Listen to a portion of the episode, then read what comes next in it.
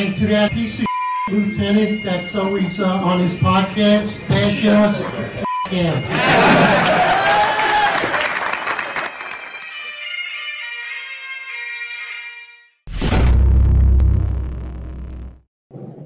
Ladies and gentlemen, welcome. New York's finest retired and unfiltered podcast. We have, in my opinion, the most misunderstood cop in NYPD in recent history, Edwin Raymond, joining us. Um, you know, I myself have been very critical of Edwin Raymond prior to getting to know him.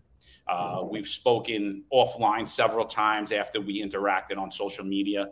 Um, he he he was the main star in the in the video documentary Crime and Punishment, where they spoke out on broken windows policing, quotas, targeting of black and brown people in policing, particularly in New York City and the NYPD.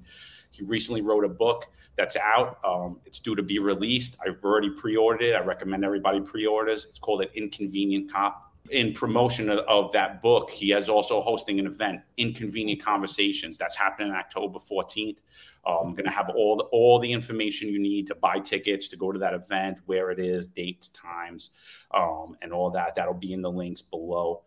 And he's been walking around on the streets actually throughout the whole summer, having inconvenient conversations, speaking to people. You know, basically the same thing that me and Eric have been trying to do on this podcast is we we always say uncomfortable conversations. Um, so, but but Edwin is saying inconvenient. It's true. It it is inconvenient.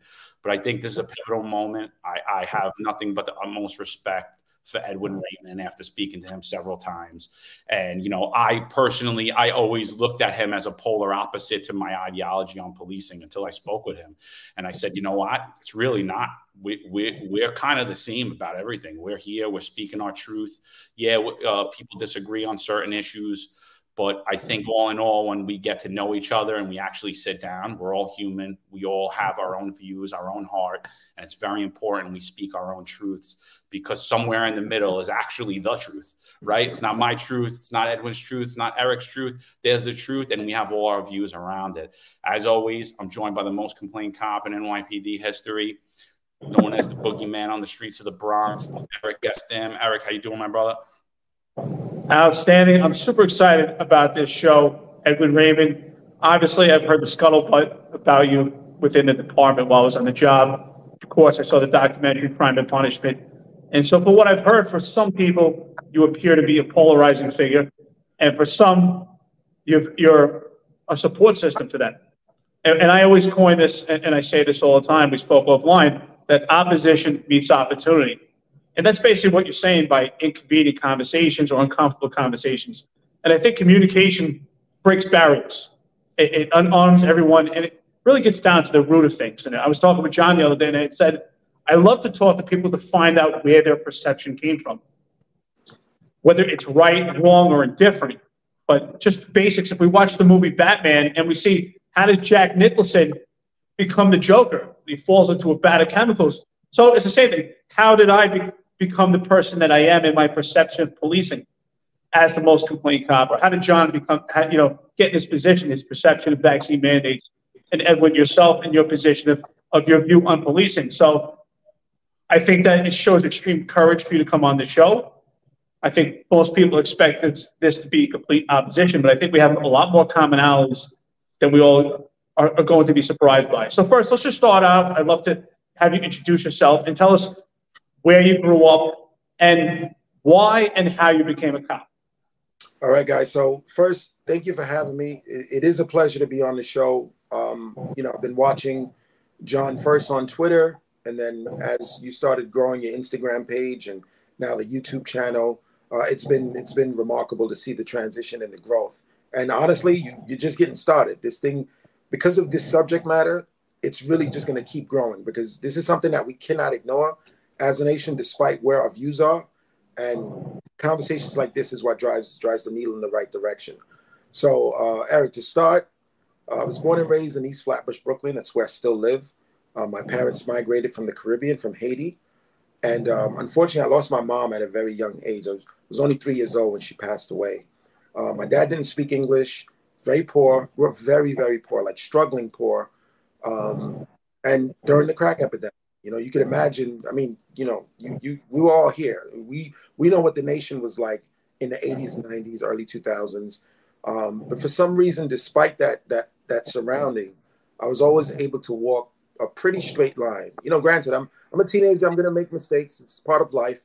But for the most part, as friends started getting into certain things, certain activities, certain habits, it thankfully, thank God, it just it just it, it didn't happen to me. Um, it's something something I'm still trying to figure out so I can try to pass it on to others. Why was I able to keep my mind and keep my head straight despite everything that I was surrounded with? Um, I started getting stop and frisked around 15, 16 years old, and I get it. The block is hot, right? I get it. I, have seen it. I know what goes on, but I wasn't involved, so it, it, it would confuse me, and it would always be a white cop. So it was at 15, 16. It was so easy to just oversimplify it as he's racist. You know, he's white. I'm I'm, I'm black. He's fucking racist, right? And then at 18, it was it was like a pivotal moment that was really life changing. Uh, the cop was black, right? I grew up in the six seven precinct. It was now knowing the department, it could have been borough crime, it could have been six seven crime. It was a Dominican guy, right? He stopped me on the corner, threw me on threw me on the fence. I was walking with my girlfriend at the time. I was only 18 years old. Uh, completely embarrassed me. Uh, emptied the contents of my pockets, put it on the, you know, just threw it on the ground. Um, and then they just jumped in the, the unmarked vehicle and drove off. Um, and that that just I, I, couldn't shake that that that experience. Like a week later, it was the only thing on my mind, and I made the decision. I'm going to join the police department because I need to understand why that black man also treats me that way. You know, if it's a white guy, it's easy to say, "Oh, typical racism," and then I joined the police department, and I just, you know, I went through the academy. I was very shocked that within the academy, I wasn't able to identify what about the training leads to the way that I was being treated. You know, and it wasn't just me, it was my peers. I went to high school in Manhattan, and most schools in Manhattan, the students are from all five boroughs. So as I speak to my peers in school and we start trading stories at the lunch table about cops violating us, I'm like, wait, it's happening to you in Stapleton, it's you in Mott Haven, you in East Harlem, you in Jamaica, you you in Bed-Stuy too. You know, so I'm saying this is just how cops treat black folks. But again, when it's when it when it was a, another black person, Dominican man, I said, no, I gotta I got to get in there and see what's going on. And yeah, um, I'll, I'll wait for more questions, but that's basically the intro and you know a little bit about me and why I joined the why I got on the job. No, I appreciate that, Eric. I muted you. Just mute yourself on and off between between because you got wind in the background. But uh, Edwin, like you, I you know I was stopped a lot as a, as a youth. I was arrested twice. I mean, I, I won't get into it, but basically I was flaked twice. I've been stopped a, a million times, uh, tons of summonses. Um, I always had a chip on my shoulder, and I said, "Oh, it's because we're Italian." Right. And I went in with that viewpoint. I did have a disdain with the police.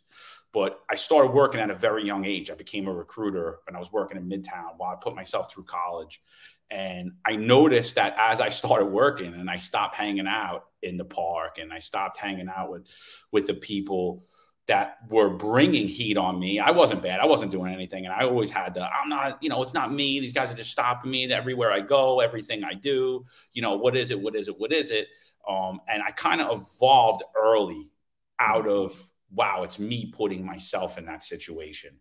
Um, but you know, and then you, join the police department, right? And it's a whole new world. Could you walk us through you stepping in the police department as a black man, as a youth who had a similar disdain that I did and a similar questioning of the police? What what what your perception of that was you know? Was it was it was it scary? Did you feel outcasted? Anything that you could provide any details? Yeah.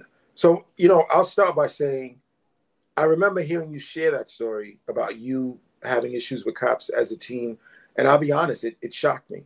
I, I wouldn't have expected that right? Because you being a white guy italian guy um, and i think it's part of the reason for that is we don't speak enough about race because it's become taboo since let's be honest since the civil rights movement 60s 70s it's probably the most impolite conversation you can have in public.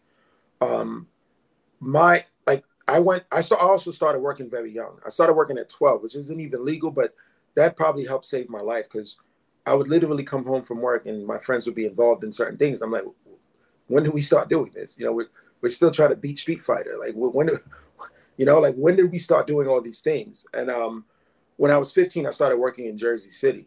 And I'll be honest with you, it's the first time I ever saw a white person that was poor, homeless white person. I, that was an oxymoron to me before 15.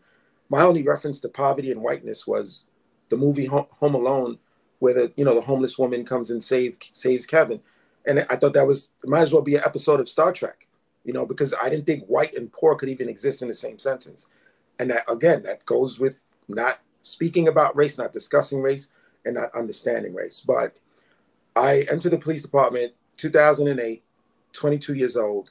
Um, and from day one in the police, you know, on the line in front of Queens College, that boot camp mentality where the the you know the the instructors start messing with us and um, with me they kept staring and and I knew what it was you know it was it was this hair they were look they were looking at me like how did this guy make it this far with that hair and um, in the academy that was probably the, one of the main issues I had I, I got I think I got four CDs in the academy because of my hair that was like my first fight um, I had to go to EEO um, that's when I learned how EEO was kind of frowned upon. It was, you know, it was like you go to EEO, it's like you're part of the problem.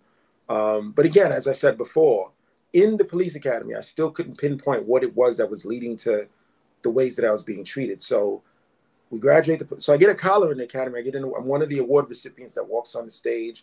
You know, my my friends and family are proud. I go. I choose transit as an award recipient. You get to choose where you want to go. I chose transit. Day one, impact transit was in Transit District 30 in Brooklyn. I will never forget when the lieutenant said um, 410 and 10. I'm like, 410 and 10. Is that an address? What is 410 and 10? And that's when, you know, we learned that we had to get four arrests, 10 summonses, and 10 stop and frisk. And I was thinking, okay, maybe this is a rookie thing so that you can, you know, get your feet wet so that when things happen organically, you know the paperwork, you know the process, etc. And then they paired us up with veteran officers who just had six months more prior experience, six, six months more experience prior. And it was all about those numbers, John and Eric. Like it was all about those numbers. Like I watched people I knew in the police academy were great people. And I watched them, you know, I'd back them up when they when they're running a name, or I'd be working with them for the day, and they would turn into people I didn't even recognize. And then I started seeing what the so-called veterans would do. And you know, we learned from them. Quickly get it out the way because you got vacation coming. Because what people don't know is if you have if you work 20 days out of the month and your quote is 4, 10, and 10, you should adjust the quota. I mean, the quota shouldn't exist, but for the, for hypothetically, if you work only 10 days, shouldn't the quota be two, five, and five? NYPD doesn't accept two, five, and five. They don't care if you work one day. It's 4, 10, and 10 every month. So I watch as my colleagues with ice pick, which for those who don't know, that just means you don't care what it is. If it's in the law book, you're running the name, you're, you're hoping that there's a warrant, you're getting the collar, you're writing the summons. And so I start watching this and I'm questioning it, right? And I'll be honest, if it was a white colleague, I w- I didn't feel comfortable having the conversation about, yo, what the fuck is this? What, what is this? But if it was a black or Hispanic colleague, I'd say, yo, like, you don't think this is crazy? and that was the first lesson that I got that I was young and ambitious and joined with I was a young man on a mission. Everyone just needed to everyone else mostly just needed to pay their bills. They did not join thinking, they did not analyze the issues. They what, what do you need me to do? Okay, I'm gonna go do it. But one of the most beautiful experiences being on the job was being peers with white folks because you might not realize it, but most black folks are not peers with white folks. White folks are usually our bosses, the person that determines if you get the job, you know, the CEO, etc. So on the job, your white colleague is a peer. And when you're peers with someone, you get to have real conversation, a real human experience. And I started making good friends with a lot of white, you know, white, white, white folks um, who I love to this day, my brothers and sisters to this day, outside of the blue uh, identity, just human. You understand? and it was it was a breath of fresh air when they were questioning the shit too, especially those from Long Island. It was like 511, which is suspended license. You know, one one colleague said, out in Nassau, that's a summons. You know, they'll, or they'll just say, have somebody with a license come pick up the car. I'm like, really? I couldn't even fathom that you can get a summons for a suspended license because since I was 10 years old, I was watching people in my neighborhood be arrested for it. So I'm starting to piece everything together. And I'm like, wait, why are we being policed so aggressively in the name of keeping us safe? Because, yes, if you police aggressively, are you going to get the shooter every now and then? Of course. But prior, before you get that shooter, or while getting that shooter, you're going to get a lot of the people that you're trying to keep from getting shot, you know? And that's what I didn't understand. Like, so I, I was 22 and I'm like, now that I'm part of the blue, I can voice these opinions and we can fine tune the formula so that we are more surgical in how we get real violent criminals without having to affect everyone else. Because it's like you're trying to get the needle in the haystack to protect the haystack from the needle. So you don't burn the haystack. You understand? And I, the way I see broken windows policing is we're burning the haystack to get the needle in the name of keeping the haystack safe from that very needle. To me, it, it's it, the purpose gets defeated. But uh, I'll pause just so you could uh, elaborate, ask more questions.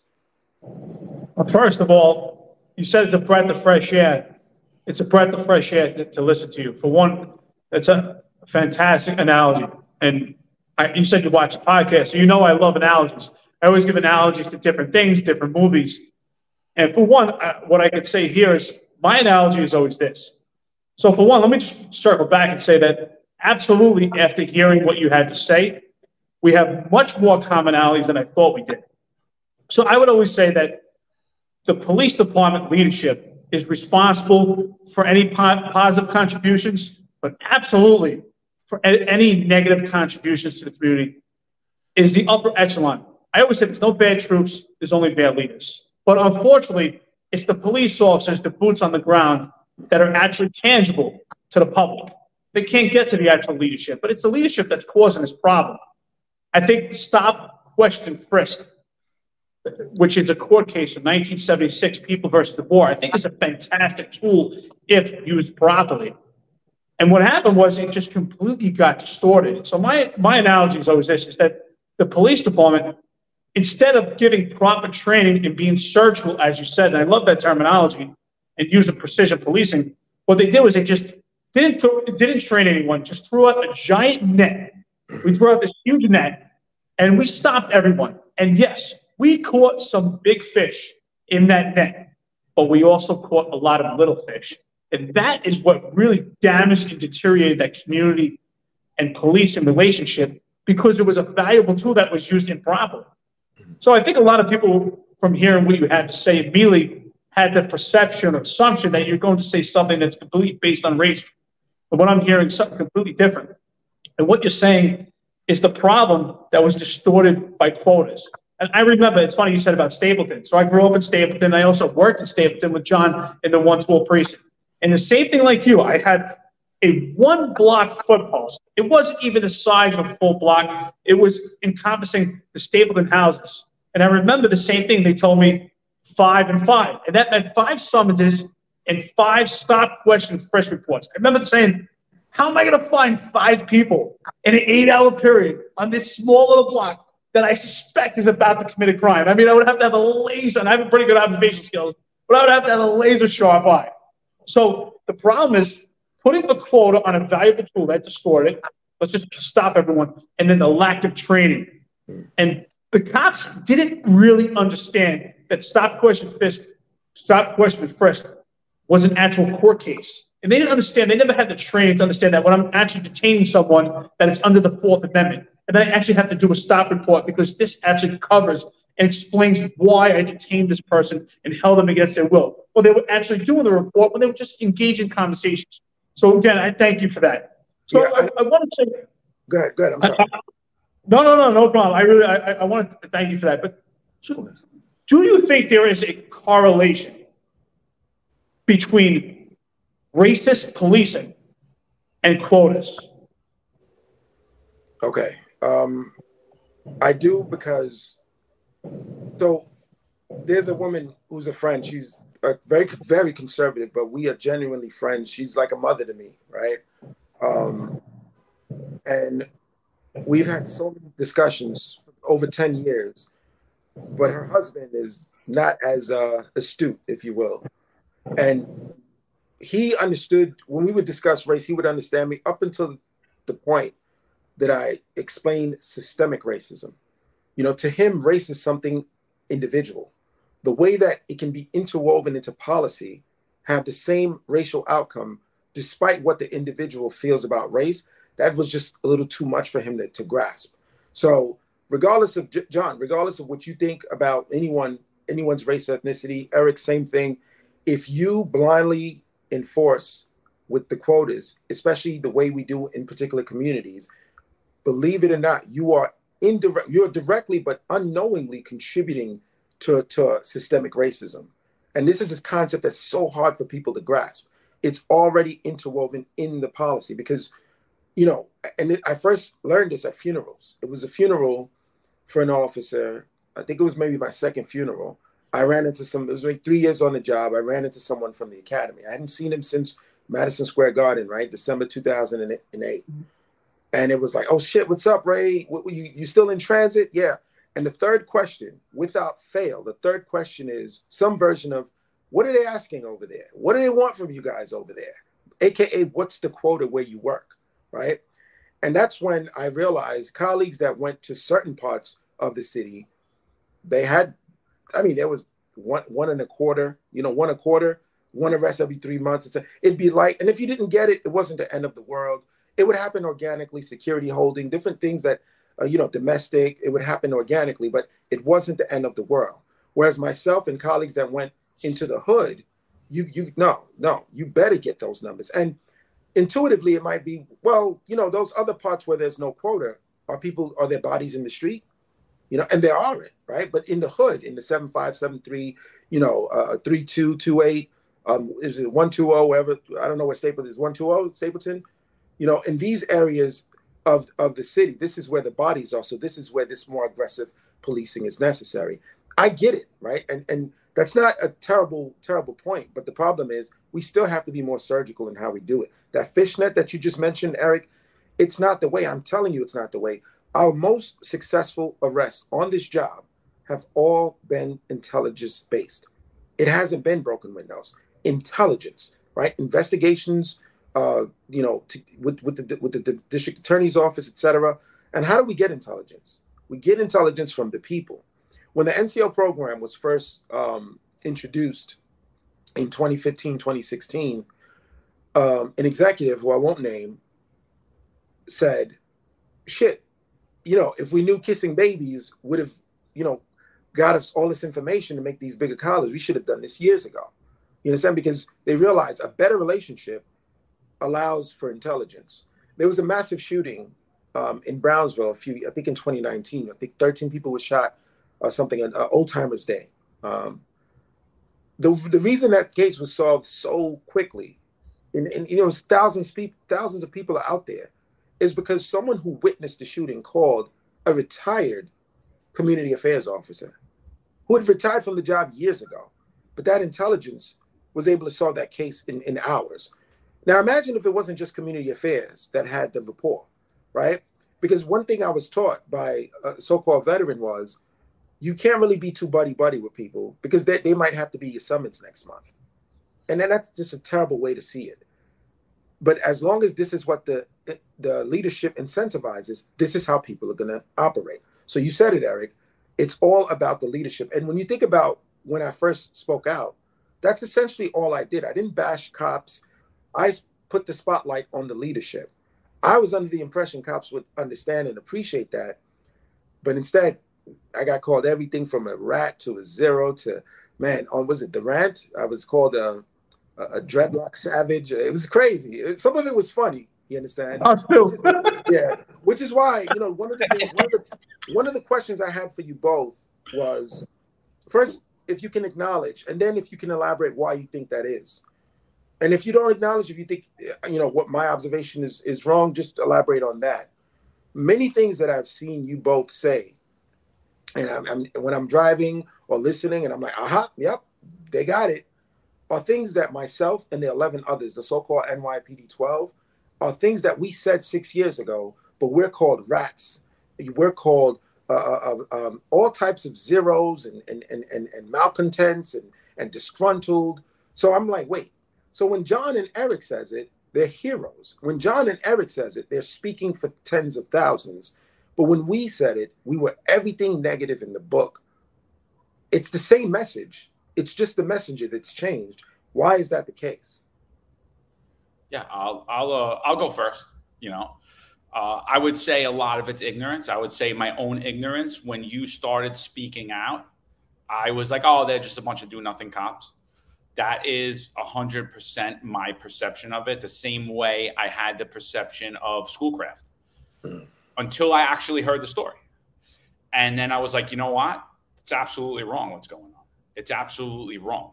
Um, I will say that me and Eric, if you look at particularly the leadership of the NYPD, both past and currently, uh, mainly men that are white guys, um, they deny me and Eric.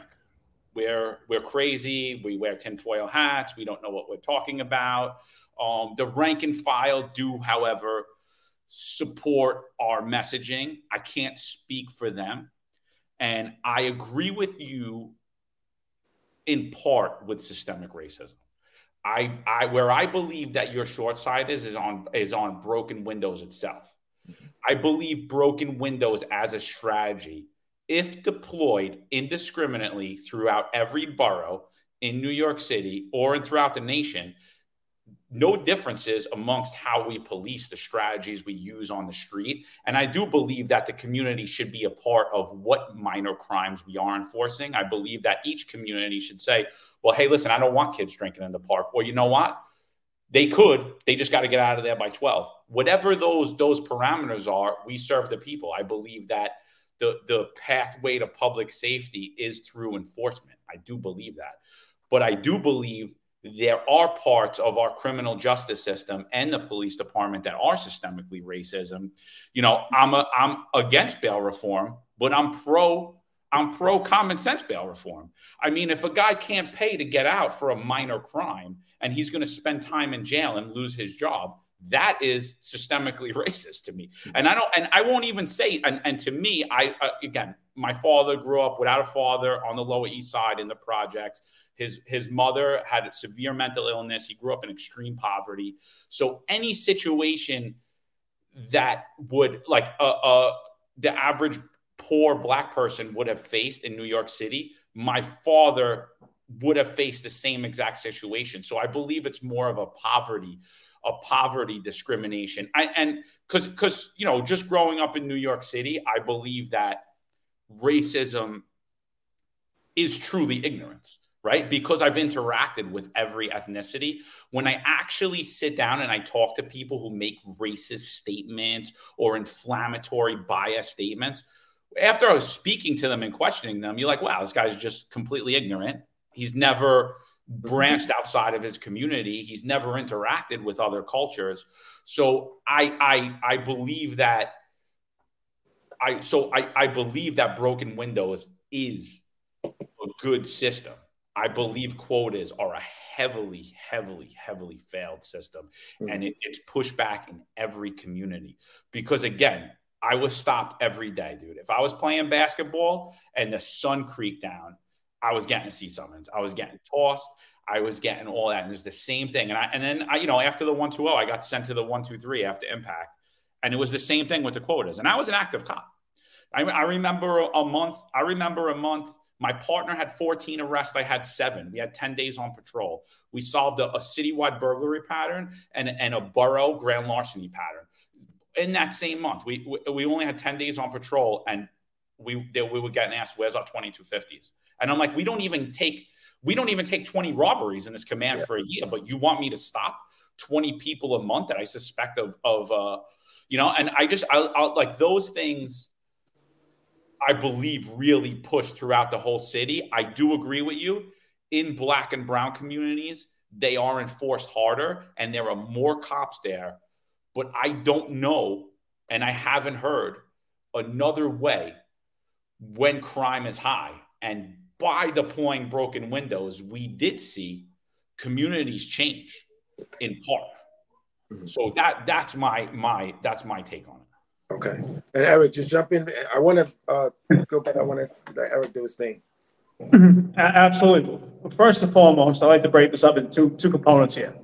So the first question you're asking is, why why did yourself amongst the 12 get this flack and we didn't? Well, I will tell you this. We are actually we're getting controlled constantly and we are actually getting some opposition, actually a lot more than we expected. Because we're out here fighting for the cops and we're fighting for better leadership. But I think the problem lies in this, and I've been saying this forever, is the job, the job. And when I say the job, I mean the leadership of the job. People always say, oh, the job, the job. And I, you know what I used to say? Well, well, who is the job? The job is us. Exactly. The job is the leadership, right? So I blame, again, I blame everything on leadership. And I think the problem is that the job, the people of the job, they don't actually rely on their own information and they lack communication. And the job is based on, on the rumor mill. So you, amongst the 12, became like these boogeymen, just like I was in the Bronx. where people didn't get an opportunity to actually communicate with you, they only heard the scuttlebutt. You know, those guys, they do nothings. They don't want to do nothing. They're just racist. They came on the job because they wanted they want to skate through and they want an easy time. And I saw I saw you do several interviews, and I actually said, well, he sounds quite different from what I've heard. So I think this job really lacks communication. I think they should have encouraged yourself and others to actually speak to different cops throughout the precincts, maybe amongst the unit, because communication is the key to success. And I say opposition beats opportunity, but it's through communication. And the job silences everyone, and that's actually a huge mistake. I think silence is part of cowardice, and that creates more animosity. Now, along with that, I'm sure you know I'm a big component of intrusive police work. I was a crime sergeant, special operations lieutenant, active cop. I'm a very huge component of intrusive police work. Now, there are some people on this job, particularly leadership, they hate when I say that. They like to hear the, the words proactive policing, but I believe it's intrusive police work because that's what it is. People versus De Bour is a court case that gives cops the right to be intrusive based on the law, which I think is much different when we talk about proactive policing. So the problem, again, I think, comes down to not racist. I don't think it's racist policing. I think it's bad leadership. The leadership is competent and lazy. So if we had excellent leadership, we wouldn't have to have quotas because the three of us, if, if all three of us right now had 24 cops and we broke eight apiece per person here as leaders, it would be our job to ensure that we know who the cops are, that they know their geographical area of employment, that they know the crimes that are going out there, that they know who the players are, and that they target the correct specific people that are in, that are causing the problems in that particular area, right? Because most of the people, and, and, I grew up in the I grew up in the ones I grew up in a black neighborhood. Most of the people are good people, but the cops don't know that because they're not they don't have the good leadership to guide them in the right direction. As you said, they're told five and five, four, ten and ten. So they don't. It, it's bad leadership. They're not actually making sure that they understand good police work. Again, I think intrusive police work it comes down to good and bad leadership. And unfortunately, we have weak leadership, and with weak leadership, you have to have quotas. So I used to tell the guys this very simple. Well, I'm not giving you a quota, but you have to ask yourself, right? If you're working in an area where there's particularly there's robberies and shootings happen, you have to be out there and you have to engage the people and you have to look to stop those robberies. So if you were working at BMW and you were in a position of sales, and if you went one month without selling a car, well, that's possible.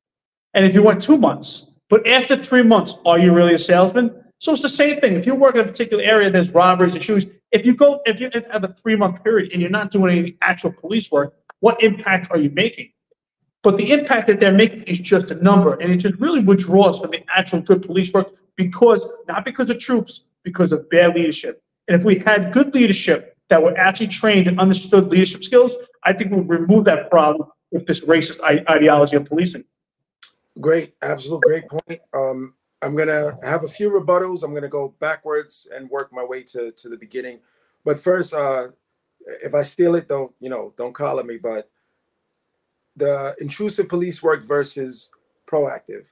I've pushed back on the definition of proactive, but I've never had a definition for you know what they consider proactive. So I, am going to start saying intrusive. I give you I give you the quote. All right, I give you the, the credit for it.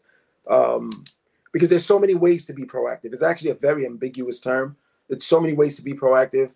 So to only, you know, minimize being proactive to, to just activity that I used to always push back on that. So going backwards, um, the analogy as someone who loves analogies also, I, I, I do challenge analogy using BMW because the difference between private sector, profit driven, um, you know, I, you probably already see where I'm going. This is a tax funded public good. You know, it's incomparable to something that answers to quarterly dividends and, and, and stockholders and shareholders, et cetera. It, it's just, we cannot compare a public good to to something private like that. So there are similarities, but this is where the, the difference I think is it's too contrasting to make that comparison. Um, so now just speaking about broken windows in general. So I stopped short of saying I support broken windows because I don't support it as a whole. But come on, common sense. If you're stopping folks, if you're interacting with folks, is there a benefit to that in, in public safety? Anyone who says there isn't is not being realistic, right? But this is where I think we need to be. What what I think we need to do, John. And I've heard you say it so many times. I've read it all over Twitter. No one has been able to offer something, you know, some something alternative. So this is not the whole answer, but when I had my platoon in after first being promoted, you know, obviously commanders were afraid to have that conversation with me for, you know, about numbers. But at the same time, I'll never forget my the car that I was using was in the shop. So I was using an unmarked car, the ICO's car. And um, I was going around scratching. For those who don't know, that's when you just check up and inspect your your platoon, your officers. And it was I was the car. It was the car in front of me was one of my guys. I was getting ready to to inspect, but I didn't want to. I didn't want to stop him until after the traffic light. As we're waiting, so there was a car in, at the at the cross crosswalk the officer's car and then my car. And as we're waiting for the queue, the, the, the light was green, but there, there, was a lot of traffic on the other side. A car um, cross traffic just eats the red light. So finally, when the when the when the traffic starts to move, I'm expecting my officers to make the right turn. They kept going straight. I'm like, whoa, I know they saw that because I saw that and I'm behind them. So when when my when my driver hits the the siren, they pull over. Hey, what's up, boss? You want to scratch? Sure, but um, I was just behind you, and I saw that car go through that light, and I was expecting you to make the right. I was going to make the right with you and back you up. It's like, yeah, man, these, these fucking drivers. What do you mean? You're a cop, man. What do you mean these fucking drivers? Like, it's your job to make the stop. Now, and you know, the, the officer got very nervous. His lip was sh- shivering, um, especially coming from me because I'm the guy that's anti-numbers, but I'm, I'm not. Doesn't mean anti-work, right? Here's where I say broken windows is usually innocuous infractions, right? Minor things. So the way I see it is the more minor, the wider the range of discretion. But I still want you to at least make the, the connection, make make make the stop. You know, make make the do the encounter. Just maybe the person's having a bad day, didn't realize they made a mistake, but at least still engage. Now, I'm not going to hold you accountable and say you're the worst cop in the world just because you didn't issue that summons, but I still expect you to at least encounter, make engage with that person. And he, you know, and that's what I told my platoon. Make I don't care if you give now, granted, if you run the person's name and it's absolute reason to make the arrest, that's an issue. But I don't care if you give discretion every day. I want you out there at least engaging with the public. You understand? And because if there's any benefit to broken windows, you know, the constant stops, I think we still get it, John, without having to write that summons. If it if it's if you need discretion. So, but here's the pushback people are going to take advantage of that and they're never going to change their behavior. So this is something that I actually offered the leadership um, last year. I had a meeting and I said, we need an official warning system. And I worked on reengineering 2014. And this is something that my mentor and I tried to implement. Bratton said it, it, wouldn't work. We were going to create a radio code because we said they're never going to get off numbers. How about we change what the numbers are? right? How about, for lack of a better word, the cop gets the credit for making the stop, even if it doesn't end in a summons or arrest. So how do we do that?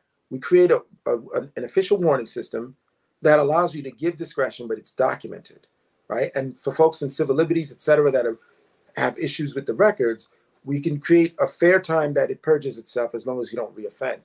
That way, if someone's driving north on, you know, Flatbush Avenue, and you stop them, John, at Church Avenue in the six seven, and he says he's rushing to the hospital.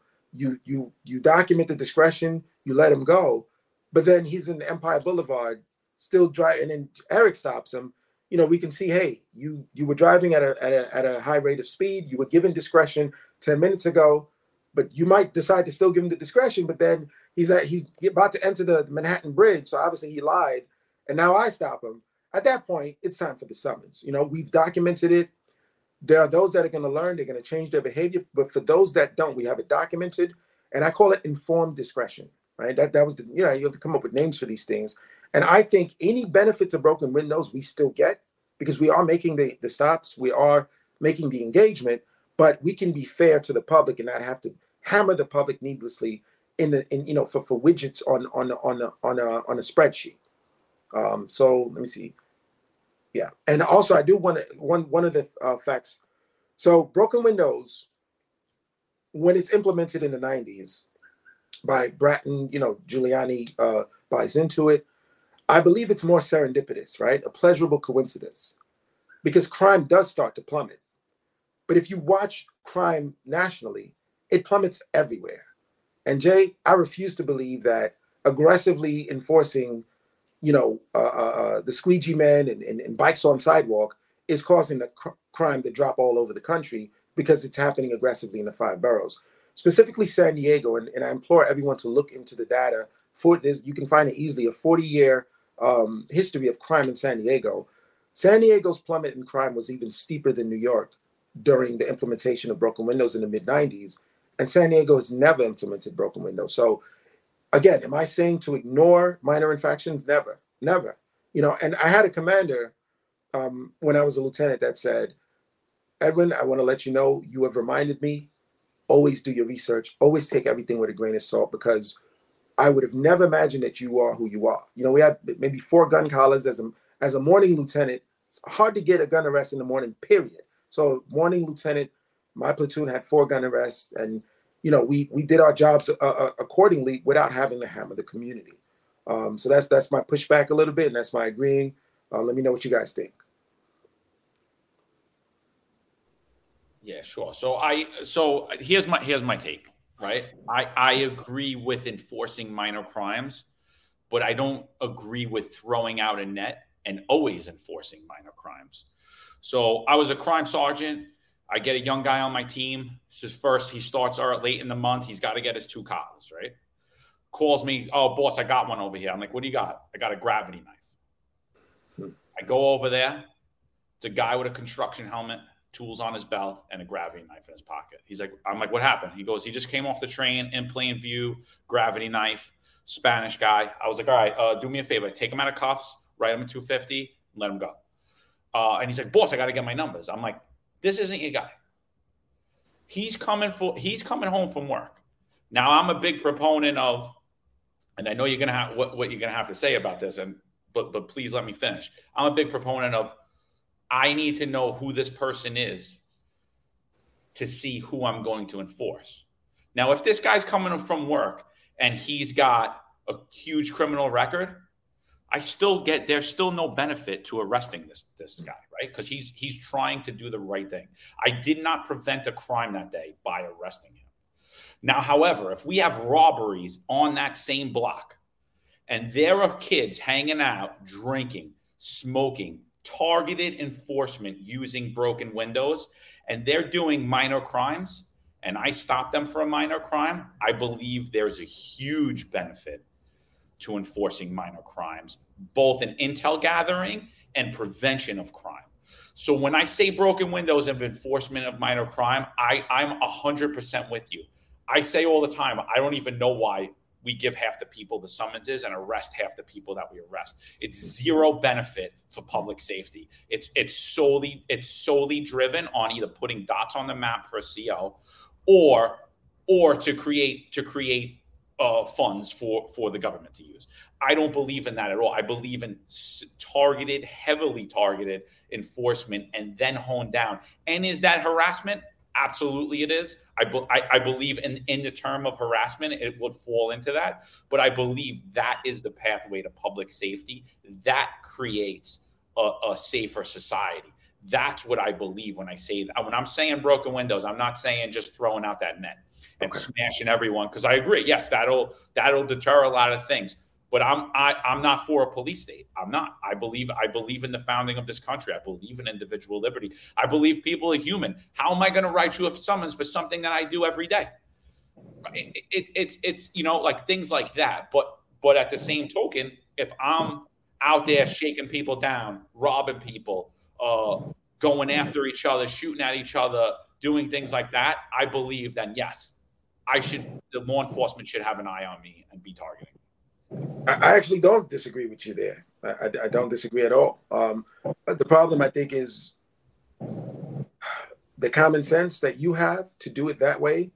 It's it's most people don't. And second, the leadership doesn't care uh, whether you do it that way or you do it any other way.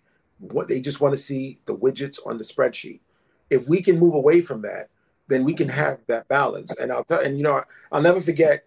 You know June 2020 George Floyd protests, working 19 hours a day, barely no, no sleep. I'm getting called also. Also, you you get called racist. I get called coon and house nigga. You, you name it, right? Um, and then the captain's union releases a manifesto, if you will, where they're begging Commissioner Shea to get rid of CompStat. That was probably the biggest vindication that I've ever had because everything in that letter is everything that I had said four years prior and was called every negative thing in the book for. So, how is it that we now have the commanding officers union echoing the language that I was saying four years prior? Um, so, I think even they realize that pressure on them to then pressure the lieutenants, us, to then pressure the sergeants and the cops leads to this. You know, are, again, are we going to get those guys that you just explained? Of course, at times, but in in the pursuit of numbers for numbers' sake, we get everyone, and inevitably everything aligns terribly, and we have that situation that goes viral. And who's left? Who's the hashtag? Who becomes synonymous with with with with with racist and uh, racist policing brutality? That individual cop. The chief asking for those numbers. They're in climate control rooms in one police plaza. You never know their names right? They get to walk into community events, kissing babies. Everyone's happy that they're in the room. Mm-hmm. Meanwhile, they're responsible for what you just saw. And, you know, and that's when I realized, you know what? I'm actually speaking for more than just the community. You know, a few years ago, I realized I'm actually speaking for the cops also, which is why, um, you know, PSA 2, I was very shocked when my own officers went to IAB and said that I was essentially not arresting people because they were black. You know, it was such an oversimplification. It was a situation where it came over as a robbery. Um, so obviously, as was on my way to relieve the desk, but you know, it was a robbery. So I, I, I called the, uh, you know, my boy on the desk. Listen, I got to go to this job quick. I'll come relieve you. Um, when I get there, the officer's like, "Listen, it's a domestic. It's not a robbery, boss. It's a domestic um, crim- criminal mischief um, ex-girlfriend, baby mama, saw her, you know, her child's father in a car with another woman and kind of attacked the car. He got out, she ran, and rather than do anything to her, he called 911, said it was a robbery because he wanted a quick police response. We my guys get there. The the the the the, the, the suspect is 90Z, is gone on arrival, the woman, um, but her mother's on the scene, right? The the other woman that was in the car also runs because she's afraid that this woman this woman took like a bat or something and, and broke the mirrors of the car. So I get there and they tell me, they update me on, on what the job is. And um, the woman is not on the scene. So I tell the mom, it's best that you get your daughter back to the scene because she will be arrested in the future. She has children. If she's the only one with the children, ACS can get involved. It's a nightmare. She calls her daughter to come back on the scene. I walk over to the individual, the victim. I said, listen, bro, good job not trying to take matters into your own hand. Good job calling 911. Um, you know, it's going to be handled. She will be arrested. And he's just, he's venting, right? And then at some point, he's like, you know what, man? Y'all got to arrest her. She's just mad that I moved on.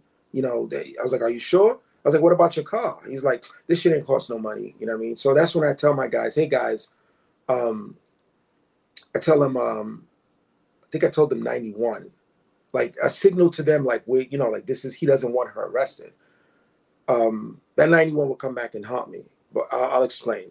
So uh, that's when the officers come to me, you know, privately, and they're like, "Oh, boss, while we were waiting for you to get here, we ran his name, and she actually has an order protection against him, so we're just going to get him instead." Now, this thing has caused controversy because some people said order protection, it's out of my hands, And others said, no, there's this is not a scenario where there was criminal contempt. Like the order protection, it exists, but it wasn't violated. And I don't know what your discretion is on that, but my discretion was, given the circumstances here, he did not violate the order. You know, this isn't her address. Um, he's in Brownsville. She doesn't own Brownsville. She walks up to his car and damages his vehicle. Like, he, my discretion was, he, she's the perp, she's the perp, not him. But some said, oh, order protection. It's out of our hands. That's it. So they, so when they told me he's been collared 25 times, to kind of change my mind, I said, not good information, but it doesn't change the circumstances. And one thing about me, I like to mentor, right? I like to guide folks in the right direction. So I then pulled him aside. I'm like, listen, brother, you just told me you have children and you out here getting arrested so much. He's like, ah, you know how it is. You know, uh, you know, I grew up in the hood. I said, listen, I'm from Flatbush. I get it. But you don't belong in jail, brother. You belong out with your kids enjoying your life. Like you got to make better decisions. So that conversation, guys, was manipulated into you don't belong in jail. I'm gonna let you, you know, I'm, I'm not, I'm, I'm, gonna make sure they don't arrest you. I'm the fucking sergeant. I don't like, like you think this is where, like you think an order protection is where I'm gonna, even if I had those, that's terrible bias views. You think this is the scenario that I'm gonna use to exercise those views? You understand? So they went to IAB, and you know, you get the discovery. I mean, Eric, I'm, you face you face charges, I think, right? Eric. uh, eight sets in one year. wow. So, so what they don't know is you get the discovery. So I'm literally reading the transcript of, you know, there were some cops I automatically knew they were involved with going to IAB, but others I was like, wow, man, you're laughing in my face every day, asking me if I want anything for breakfast, if I want coffee at the at the deli, but you're sitting here saying that I'm I'm I'm biased, I'm flawed, you know, I'm biased, I'm racist, and that was very shocking, man, because it's like if it's some cop in Staten Island or in the Bronx who's never worked with me, who saw a snippet of something and you know reduces me to a rat, I get it. They're wrong, but I get it. But you've worked with me. You see one of two of the cops, they had young daughters, right? One of them got the day off for his daughter's birthday, the other didn't. Right. So I told them, come in, I'll give you lost time from the desk. I'll let you leave early. That way, you know, it's a little trick that we do to make sure you're still part of the manpower. And what did I do, John and Eric? I picked up all the jobs in his sector as the sergeant so he can get the day off. So imagine three months later, he goes to IAB. You know, it's like I was just shocked, man. And I actually, I actually ran into him in the academy, um, and he actually came over and spoke to me and, and, and, and apologized and said he was being coerced by the by the delegates. But that's a whole different discussion.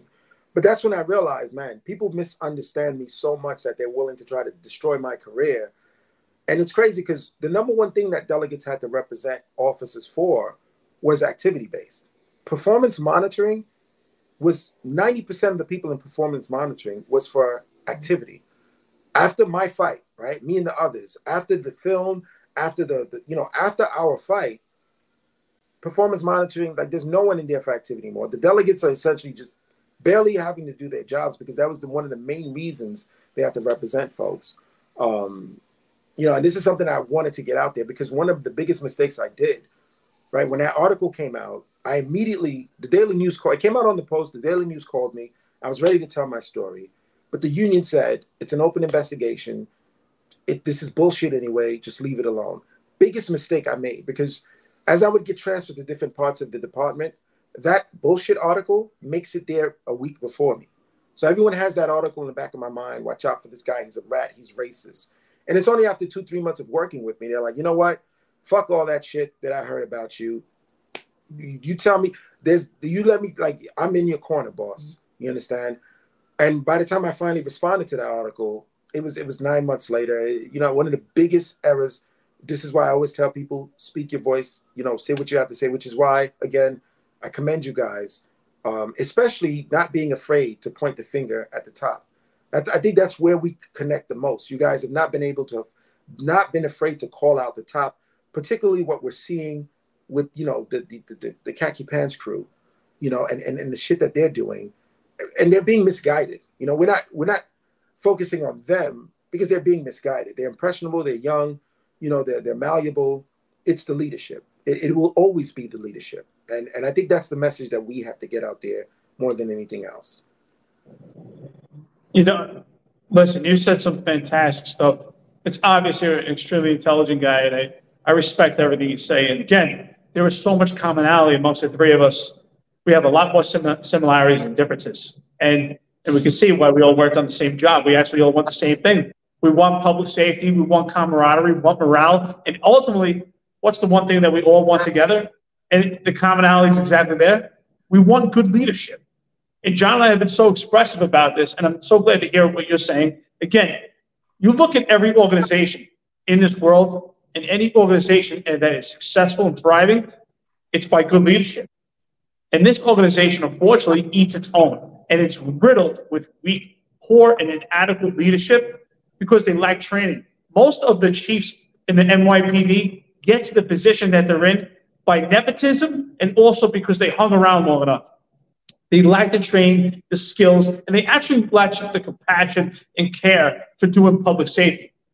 Do they actually care about public safety or self serving for their own careers? And ultimately, it's about self serving because if they really cared about public safety, they would drill down and actually have ideas. You know, for instance, what you're saying here about the ideology of documentation of warnings. I like it in some aspects. I think it would have to be tailed down because there's one warning, it's two warnings, but I do like the idea that you're being innovative. And in most cases, most of the inadequate management that we see in the NYPD is not innovative for public safety and for what's for the community. It's innovative for what's in the best interest for their own careers. And that's where I find it extremely problematic. So we all started out in this job in, which is similar for all of us, Operation Impact. And Impact was supposed to be have an impact on a particular area by flooding us. Again, goes back to what I was saying, throwing out this big net. But what Operation Impact should have been, and this is what I used to tell my personnel, is when you have an encounter with someone, if it's a summons, if it's an arrest, or just an actual detainment or a conversation, you should ask yourself is what is the impact of this encounter going to have on public safety in the community? So if I have an interaction, exactly what John was saying, if I have an interaction, I make an I, I make an observation. You know, I have a suspect subject walking down the street, and I observe them in possession of a knife on their belt or in their pocket. When I have an encounter with this particular suspect, what is the impact going to be if I have a conversation? What's the impact going to be if I make the arrest? What's the impact going to be if I write a summons? That's what I believe policing should be about when it comes to intrusive police work ultimately, what's the impact? If someone I stop and they're in possession of a knife, as John said, and, and they're coming from work, if I make if I arrest this person, I don't make any impact on public safety. Actually, what I do is I make a negative impact because I just deteriorate the relationship with myself and the community. But if there is a young man who we know we've had numerous interaction with, and he's on the verge of getting into that criminal lifestyle, or he's living, and, and this is what I encompassed numerous times, especially also living the one to all, some of the kids don't want to be part of this criminal activity, but they're forced to, especially working in PSA 7, the confines of the 4 If you live in the Patterson projects, directly across from the Mott Haven projects, you're forced to join a gang because otherwise you can't travel. You can't play basketball just stuck in your house. So if I stop someone like that in possession of a knife, if I make that arrest, what impact did I make? But if I have a deep, meaningful conversation maybe that one will have an impact. And I used to take part in the basketball games constantly myself to have an impact for these kids. Again, it comes down to leadership, and, and we all agree on the commonalities.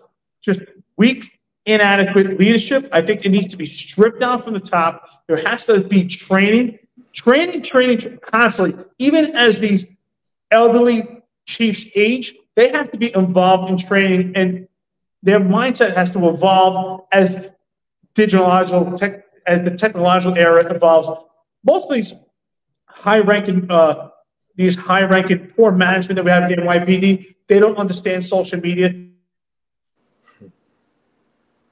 Oh, did we just lose Eric? Bro, but again, I really appreciate your ideology. I think we're all on the same path here. Yeah. John, did it freeze? Yeah, uh, for a little bit. Oh, okay. They don't, after social media, you froze. Just finish that point. Yeah, I'm saying, it, unfortunately, there becomes a huge separation with the weak, inadequate leadership and what's going on in the street with young people and also the police officer that understands social media, they're not evolving. And that comes down to weak, inadequate leadership, incompetence, and laziness. Uh, yeah, it actually makes me think of something. And John, correct me. You know, I you know I, I listen to as much as I can. I, I read it even more. It seems you know I see which administrations you you criticize. To, from my observation, I could be wrong. I, I see very little, if any, criticism on the Bloomberg Kelly administration. And and what I before you answer, I just want to throw two things. Uh, Kelly reprimanded a lieutenant for creating a social media page. I think the lieutenant was in Manhattan. So that, that that's an example of the leadership just not understanding evolution, technology, etc. And now you have to have a social media page and put every gun collar on it, right? Um, second, the Kelly administration specifically, because um, Bratton starts this from what I see the issues uh, and that disconnect. But Kelly and Bloomberg exacerbate the issue. And whenever the numbers will come will come into question, you know, Bloomberg, Kelly would just stare into the camera. But then Bloomberg said it in one of his uh, radio addresses, but then Kelly said it in private, which is actually something that the current mayor testified in the stop and frisk trial. So the current mayor testified in the trial and shared this, which the judge, in her opinion, said was part of the reason why she ruled the way she did. Kelly's words, specific words that Bloomberg echoed, was the reason for the numbers is to make it too hot to carry. Their thought is we're never going to get every illegal gun, but if we can create an atmosphere where you keep it in the shoebox because you're constantly getting stopped, this is the atmosphere we need to create. Now, I can see the common sense appeal that that has, but what it fails to do is take into consideration the collateral damage, the, the externalities, the people that are not carrying illegal guns, the people that don't don't live a life of violent crime that have to be caught again, Eric, in that web, in that net. Um, so that's the justification that the Kelly Bloomberg administration gave for these for, for being hyper numbers focused to make it too hot. If you're young and black and you're in Brownsville and you've been t- stopping frisk twice a week, right? And you're a construction worker, you know it's it's it's annoying. It's harassment. It's causing a wedge between you and the police. If you're a young shooter in, in that same Brownsville and you've been stopped twice a week, it, the thinking is going to make you think twice about bringing that gun out. Obviously, the wedge between you and the department, folks don't care as much about because you're committing violence out there anyway. Um, so that's my criticism to that administration. I think they exacerbated it, and you know, us being hired d- during that administration. Think about it. We're young, most likely in our 20s when we get hired, right? We're impressionable and you see your your your ability and your willingness to challenge the leadership today don't start today. I i challenge it back to mayor lindsay in the 1960s like who's to say that that chief when i was in the academy with my recruit bag was any better than the chiefs now? Granted when you're young impressionable it's a paramilitary organization you, you're under the impression that that person in that leadership position deserves to be there belongs there right? Because you you're forced to see them in this in this great light but I think they had it wrong also, specifically with just exacerbating the numbers game and being hyper broken windows focused, not in the surgical way that you've explained, but in the way that unfortunately we know that it gets carried out. Sean, you mind if I jump in for a second? I just, I just want to say, actually, we actually did a focus on Mayor Lindsay's administration where we interviewed uh, Detective Ray Jurgensen former Detective Randy Jurgensen, who wrote Circle Six. And we talk about the correlation between what's happening now, between what happened in the Lindsay administration, and particularly the focus was on uh, the incident at the mosque where we lost uh, mm-hmm. Philip Dylan. I have the book right there. yeah. Oh, you do? Okay. What a great book, right? Fantastic. I, yeah. I don't know if you had an opportunity to see the interview, but uh, pretty sharp. Yeah. If you can, pretty sharp guy. He's, you know, he's He's, he's much older now, but he still has his wits. He remembers everything about it. Great story. But I think John and I were pr- are pretty expressive and adamant about the weak and inadequate leadership that also goes on during the Bloomberg and Giuliani era. We're saying ultimately we think it was a great system, the broken window system, and there was more of a support system. I do agree that there was poor leadership because that, that that correlates to this big net that they shouldn't have done, and the cops should have been better trained to understand stop and frisk. I think it was you talk about being an inconvenient cop. I think it was a convenient time that they had a great support system and a valuable tool, and that was distorted and misused. Oh, I agree. Listen, you know, and you know, I have my criticisms of the current mayor, but one of the things that when people say I always push back on he was, I, I believe, on CBS, where he starts to explain, you know, despite being one of the voices that pushed back against unlawful stop and frisk, he says, you know, stop and frisk is a good tool. You know, I believe that you should use it, use it. And as he starts to get into the explanation of the legal, of the constitutional parameters, his voice goes down and the voice of the reporter goes up. And I thought that was very manipulative the way that CBS presented that. Because let's be honest, it is common sense, good police work if you have an exact matching description, right? Running towards you in the direction that you're heading where there was just a shooting. If whoever says that you shouldn't stop that person is being unrealistic. But when we, you know, I, I dissected that case. And the number one reason that people were stopped based on what they checked off on the form was furtive movement, right? And then Civil Liberties did a great job. They then asked 19 officers that wrote the most stop and frisk to define the word furtive, and no one could give the definition. You have to you have to remember when we are affecting stop and frisk. I know that shit was crazy. When you're conducting a stop and frisk, you are suspending the Constitution. Think about that. That is a great power. You are suspending the Bill of Rights, the Fourth Amendment in particular.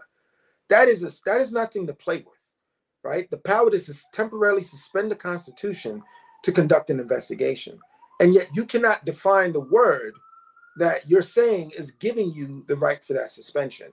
Think about that, guys. I mean, I know I don't. You guys don't need any convincing, but but some people like to push back um, and say that we just need blanket stop and frisk the way it was before, and it was wrong. No, yeah, I think it's totally ignorant. Um, I, I have spoken about it before. I don't know if I ever put it out. Most of my stuff I do is in tweets, so I'm always character limited. So I can only put out like a small thought, and I'll just pop it over on thing. But I one thing I'll say is yes, you're 100 percent right. Bratton starts broken windows, and you see the crime decrease. Bloomberg comes in, right? Kelly steps in, right? And um, what happens as crime's decreasing? What are we doing? our enforcement is stepping up. And I thought that was a huge failure. And that was what created a huge rift between not only the black and brown community, but every community in New York City. Like, and the police department, it created a huge rift because it just didn't make sense because these bad stops are happening. I, my, the reason I like broken windows is because I'm not stopping you based on my observation or based on a thought. I'm stopping you based upon probable cause. And I'm conducting an investigation after you already committed a crime. And that's something I always taught my guys. Whether you're a targeted repeat offender, you're a recidivist on the list, I don't want you stopping anyone unless they commit a crime, whatever it may be, however minor or whatever. And we can investigate based upon that. I do believe in the Constitution, and I believe it. I, I don't believe we should just be rolling up and stopping people. I remember when I was a rookie in the 120, a kid I had arrested the night prior, who was a bad kid, I won't say his name on here, but he was dealing drugs, lived on Jersey Street. He's standing in front of his house. The CEO of the 120 pulls up and goes, Why is he standing there? I'm like, He lives there. And he's like, well, You didn't stop him? And I'm like, No. And you know, I got I got, you know, I got like the treatment that I was the worst cop in the world. Meanwhile, I had just locked up the kid the night before when he actually committed a crime. But I'm not going to stop somebody in front of their house. That's absolutely ridiculous. And that was under Bloomberg. And that was the type of stuff that was going on because it was putting dots on the map. It wasn't actually affecting public safety anymore. We were stepping up enforcement to make CompStat numbers essentially, and what we mean by dots on the map for those of you that aren't armed police officers is we're putting stops and and documenting stops, summonses, and arrests in areas where crime is happening, but it might not be related to the crime that's actually happening. We're just putting the numbers there so that it's basically it's basically the CO could go up on CompStat and say, "Well, I have my guys there. Look, they're right there. Look at all this activity I have there. I don't know why it's still occurring, or it stopped because it, or it stopped because it, this is occurring. So I do believe they were, they are just hundred percent as guilty. They're just less vocal. So I just don't jump on them because I don't really get the opportunity to as much. I have to kind of like correlate it to other things, and and it's it's kind of hard. But yes, I believe that failure. In I believe the failure in broken windows actually did multiply under that administration, particularly. Got it. Hundred percent do. So as you were sharing that that story with the with the um with the CO, something came to mind. Someone I was in the police academy with who eventually made his way to Staten Island. He had moved to Staten Island. He was transferred there. Um, he don't, you know, before becoming an official whistleblower, et cetera, I'd make my little comments on Facebook, et cetera. And he would always say, Raymond, you're still out there saving the whales, get off your soapbox, you know, just, you know, just horsing around. Yeah, yeah. Um, but then one day he called me. He said, you know what? I thought about you immediately. I said, what happened? He said, a week ago, he arrested a, a white kid in Staten Island with a book bag full of heroin. This is in 2014, before the opiate crisis is really out there, before everybody's given Narcan. And he said the special operations lieutenant destroyed him because, quote, the collar was made outside of the zone, right? And what made him call me was because he was literally just finished processing an arrest for theft of service of a black kid that didn't pay his fare. And he got the, you know, he got the high five from the lieutenant he got the lost time he needed the next day. And he said it, it, it bothered him, you know, because he's like, he he's one of those folks that think race is something that's completely behind us. But he said it was just too obvious what it was at that moment. Heroin is literally we have about five times more people that die from overdose deaths than homicides in New York City annually, right? So it's a very serious issue. And when I worked in the 8-3, that's what made me realize how bad this thing was. Because for the most part, in, throughout Brooklyn, we don't have that issue. But when I was in the eight three as a lieutenant, it, it, was it was sad. It was mostly white folks who were from flyover states, uh, gentrifiers, if you will, who, you know, we had to make notifications over the phone to family members, and a lot of them were with roommates. It was it was sad. But he arrests a kid with a book, you know, like 18 year old with a book bag full of heroin. He gets screamed on the, the, the same guy gives him a high five when he arrests a black kid for two dollars and fifty cents. Come on, Jay, Eric, come on, guys. We, it, I, I, mean, if there's a justification for that, please share it. I, I don't think there is. We have to be. We, we cannot ignore that. Like, think about it. When you arrest a black kid, Hispanic kid, we talk about the fact that the Knicks suck, and you know, life goes on. I've seen it every time the rare occasion that you bring a white guy to the desk, you could hear a pin drop. Everyone's wondering who made the collar. What is he arrested for? When I would do prisoner transports, honestly, it looks it looks like a, like a slave dungeon, right? But the one or two white guys that will come through, the guy doing the search, all of a sudden he's looking through the arrest paperwork. Everyone else, he saw them, you know, did his documents, documentation, searched them. Whenever it's a white guy, we don't expect this this treatment, and and and that to me is just the surface level of how racism can exist or bias, right? Bigotry and racism.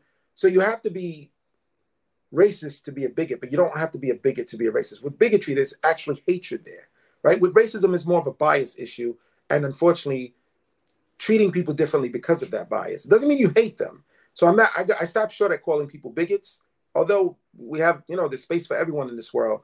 But the racism that the bias and the racism, the discrimination that can exist because of that, and not just in the way that the individuals treat people, but what can get written into the policy. Like I personally don't think, I don't, I, I like, I don't think a policy of aggressive numbers would ever exist in the white parts of, of this city, which is why when you first, when I first learned your story about how you were police, I'm not gonna lie, it shocked me. I think, I think you need to talk about that more, honestly because a lot of folks don't expect that. But yeah, that's so that's my uh, anecdotal story about a situation in Staten Island. No, I think it's a great story, and since we're going to talk about the topic of diversity, I'd like to start moving this on a little bit. And what I'd like to talk about is, so you were part of a documentary, Crime and Punishment, which came out 2018. Am I correct? I think it was 2018, right? Yeah, yeah. For a commander to be promoted, it's all about those numbers being right. No matter how much crime increases, if arrests and summons in- increase with it and surpass it, you're doing a good job. It generates revenue for the city, those summonses. After school, two 17 year olds don't have their Metro cards, so they walk through the exit gate. That's quota food. But that's also a 17 year old who's a year from college. You've affected their life in, in a negative way for maybe decades. I felt that I have to do what I can do to change this. Which is pre George Floyd, but I think 2018 is a pinnacle year where laws started to evolve, policy started to evolve, particularly with the Civilian Complaint Review Board, who I was a target of. But how do you think the comparison is from that time? You were part of a diverse group that was part of the crime and punishment, but you were all selected, you all went through an academy process to be part of the police department. And post George Floyd, we've now lowered standards, part of this diversity, equity, inclusion movement. I personally think that is an insult to black, the black and brown community to lower standards to have more black and brown people on the job. John and I talk about this all the time. I've worked with some black, some black and brown folk in the police department far exceed my skills and if they were to get the job because of lower standards, I just think it's an insult and completely unfair. So I'm curious just to hear what is your take on the comparison to pre-George Floyd and post-George Floyd when it comes to diversity. Um, yeah, fair question, excellent question. Um, the only thing is, when it comes to lower standard, just be specific, because the main thing that I'm seeing in terms of lowered standard was the the physical requirement. I think it was the run. Was it the JST or the run? Something like that.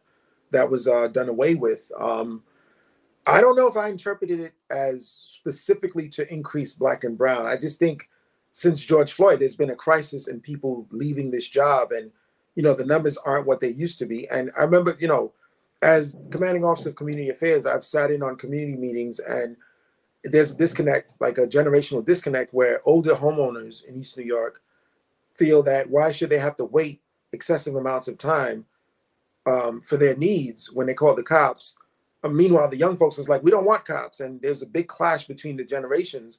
But I, you know, we have to explain to her it's because we don't have the, the workforce is much lower. So if you can just be specific in terms of what you felt was specifically done for the purpose of increasing black and brown folks, then I can answer the question better. Was it the, the, the run or was it something else? Well, for one, sure. We know it was documented and also we actually saw in the papers about the physical standards being lowered to for this part of the diversity and inclusion movement. As far as any uh, any aptitude test, we haven't had any information on that. But we also know because of all the recruitment ads and all the recruitment photos are totally elusive towards black and brown. I mean, you see some of these recruitment ads it's, it's a black female, it's a black male, it's a Hispanic male, Hispanic female. But we're not seeing any white males and females at all in the of videos.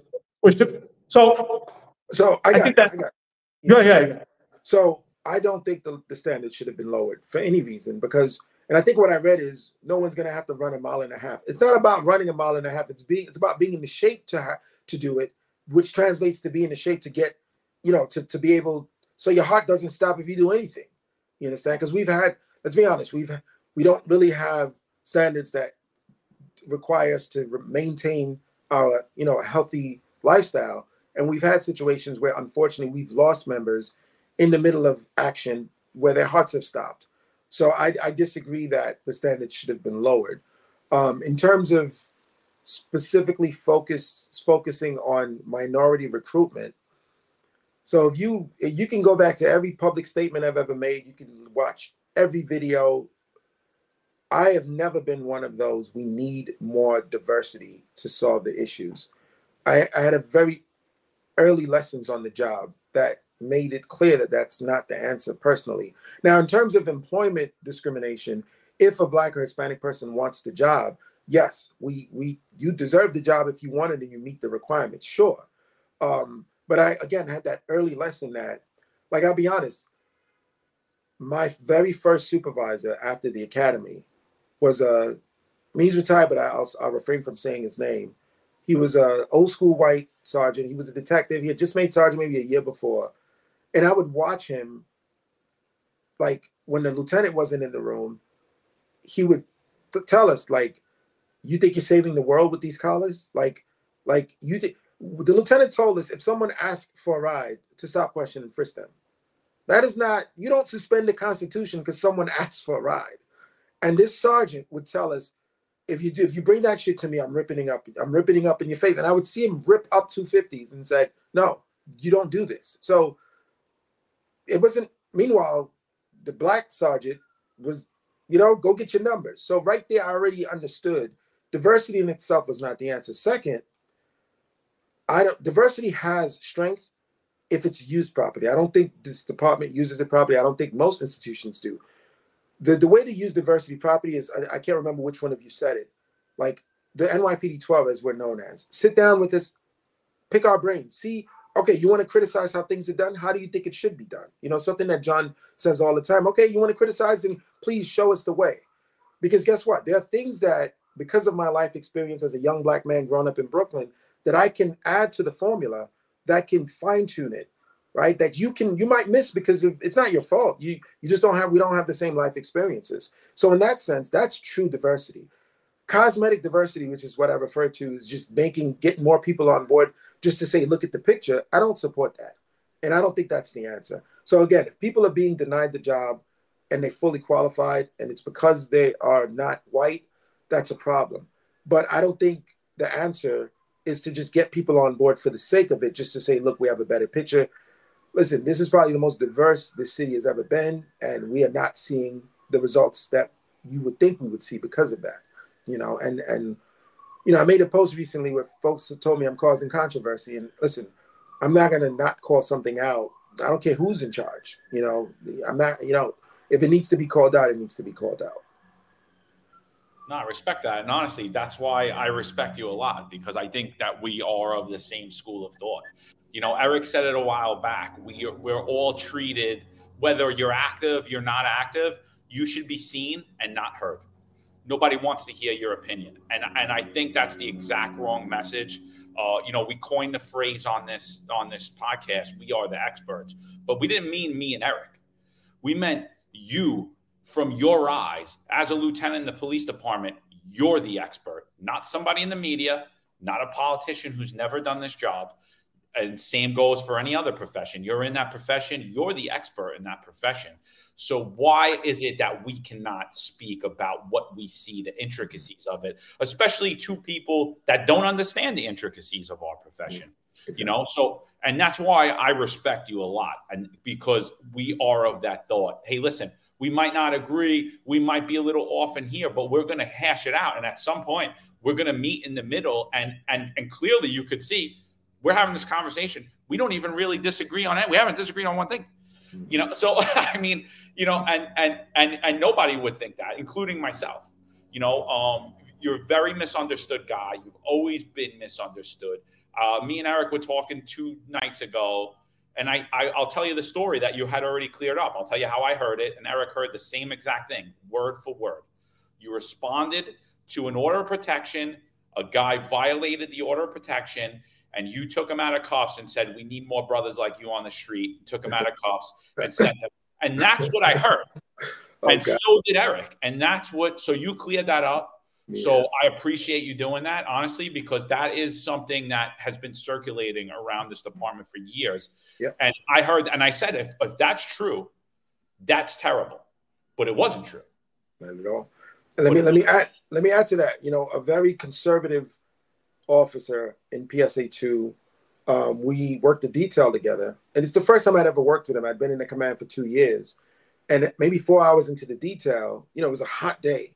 So I told guys, look, listen, guys, work it out amongst yourselves. Get in the AC in the van.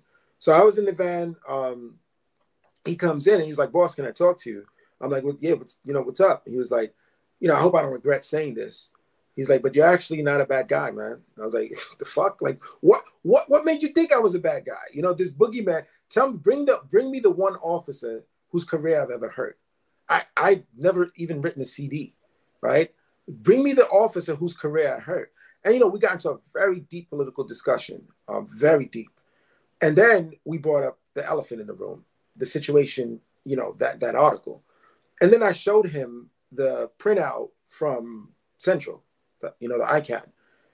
And he was absolutely floored when he saw that it said that the suspect is a female black, male, male victim states he's being robbed, you know, because the article in, actually interviews that woman as if she's the victim the whole time.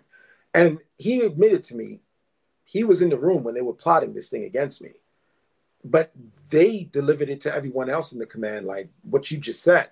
So now that he's reading from the ICAD the way the job came over, that the man that called 911 was the victim the whole time.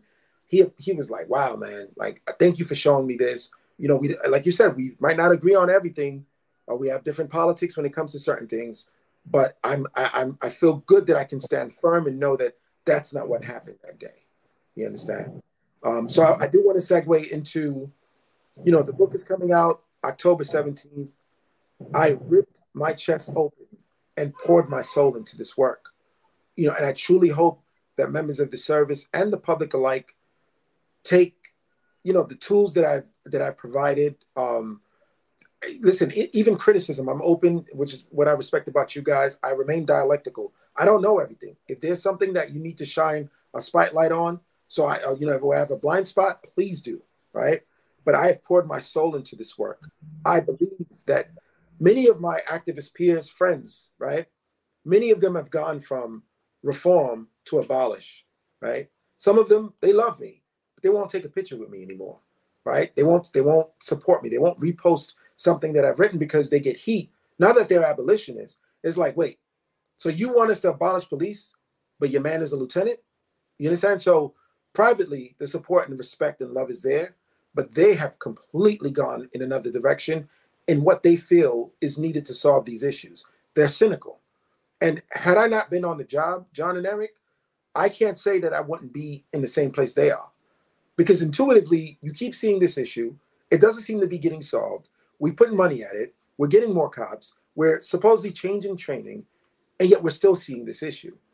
But thankfully, 15 years, I can stand firm and say that the job has the potential to be what people want it to be, what people expect it to be. It is a tax funded public good. I know about the origins, right? But this whole country has those similar origins. And yet we don't say throw the whole country in the trash. At least most people don't, right? For the same way that someone, despite how dirty politics can be, someone can be ambitious and say, I'm going to run for office and we support them. There's no reason why people that believe that policing can improve shouldn't be supported also. So, on Saturday, October 14th, I am having this grand event, this experience in Brooklyn, in Flatbush at the King's Theater. And the reason why I'm calling it an experience is some people think it's a book signing, etc. Listen, I've gotten the top reviews in the industry. The book is going to be fine this experience that I'm, I want to bring to members of the service and the public, you know, there's a lot of surprises. So I don't want to give it up. I want people to come in for an experience and leave empowered, knowing that we can actually work towards moving the needle, regardless of where you fall on the political spectrum, whether it's left or right.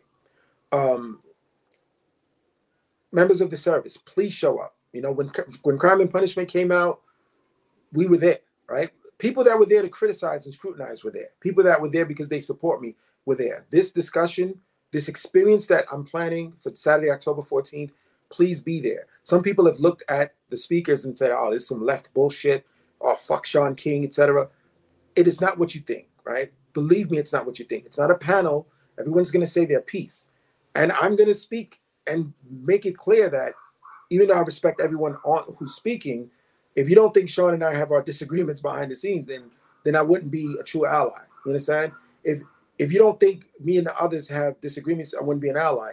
The, the brother of George Floyd, Terrence Floyd, is also one of the speakers.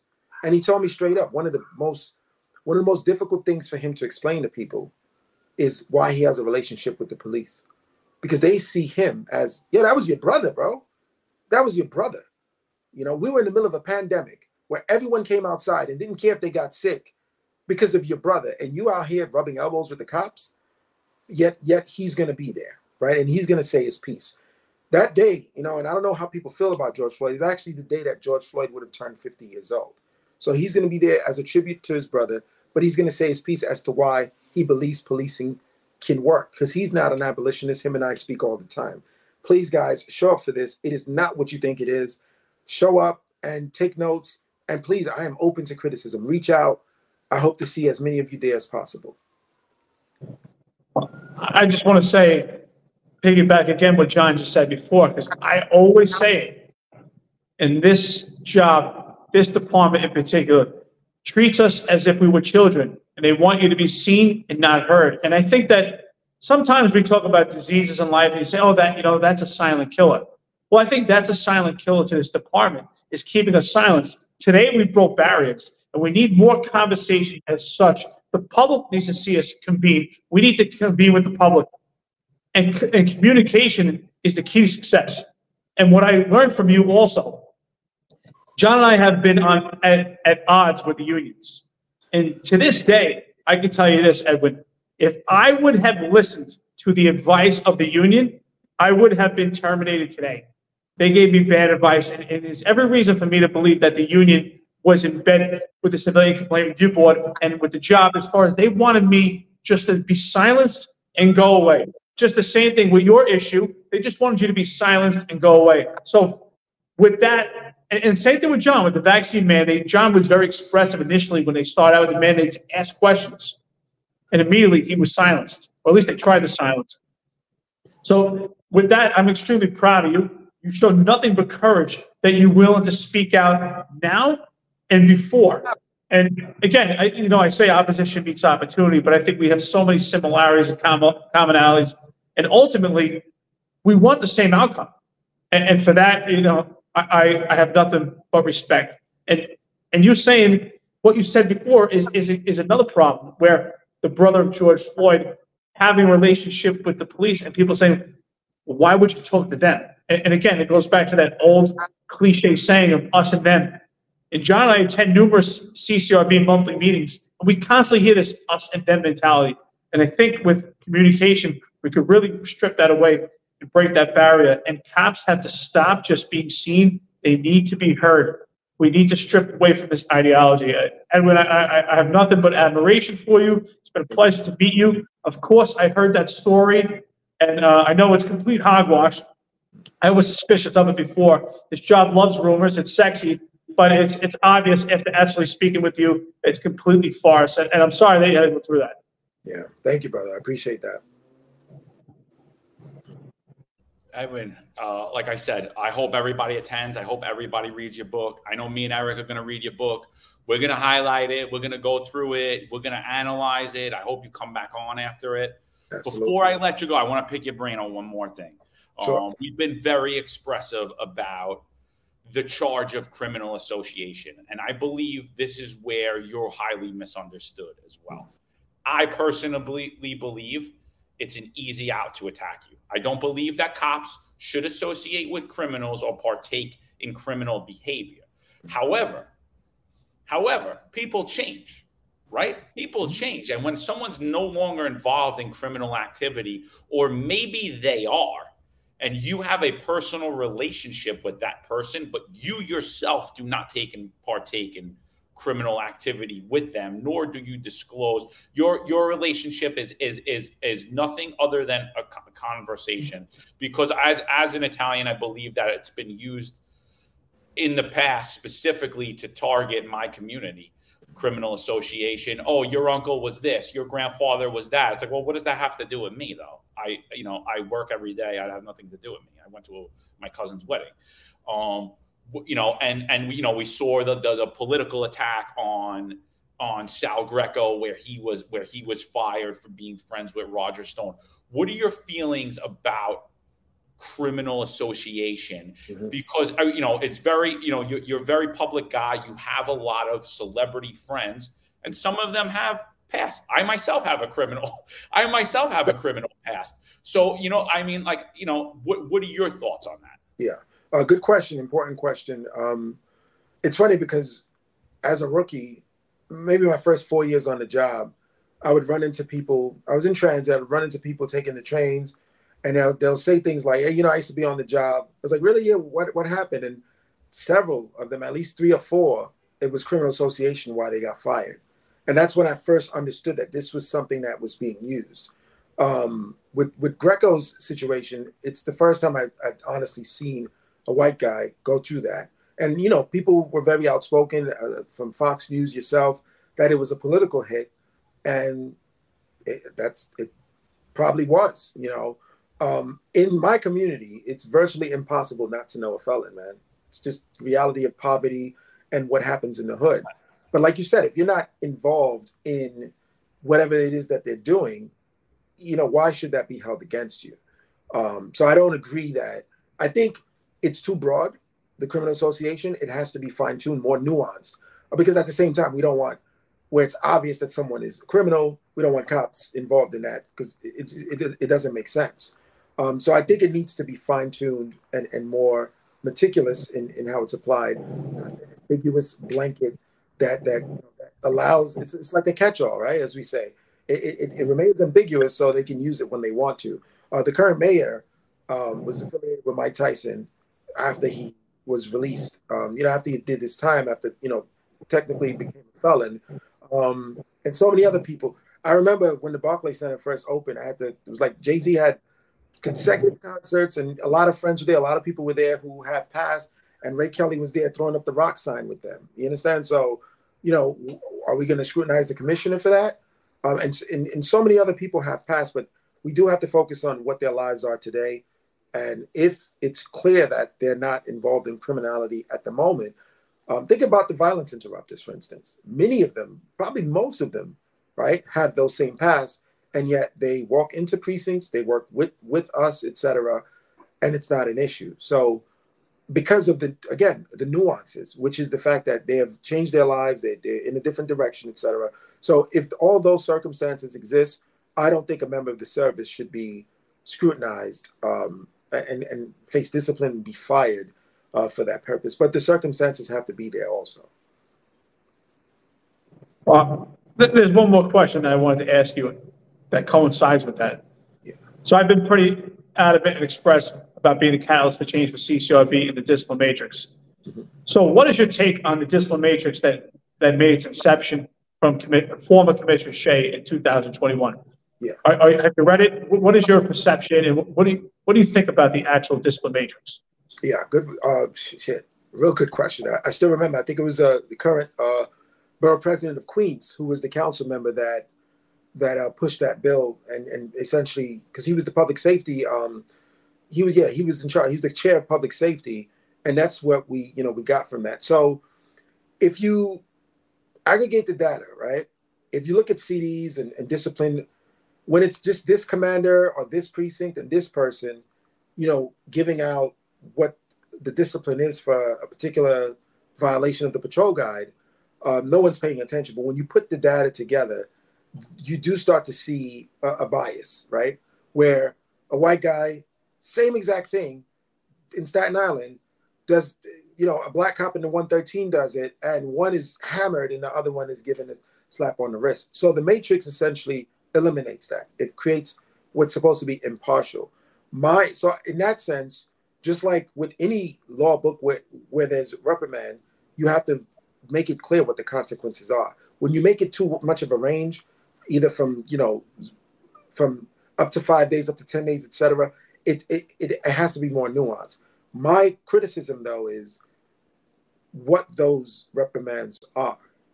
It, like, where do they come up with what the what the discipline should be? I think that's that needs to be revisited because some of the things that are there, what the reprimand is, uh, to me, are egregious.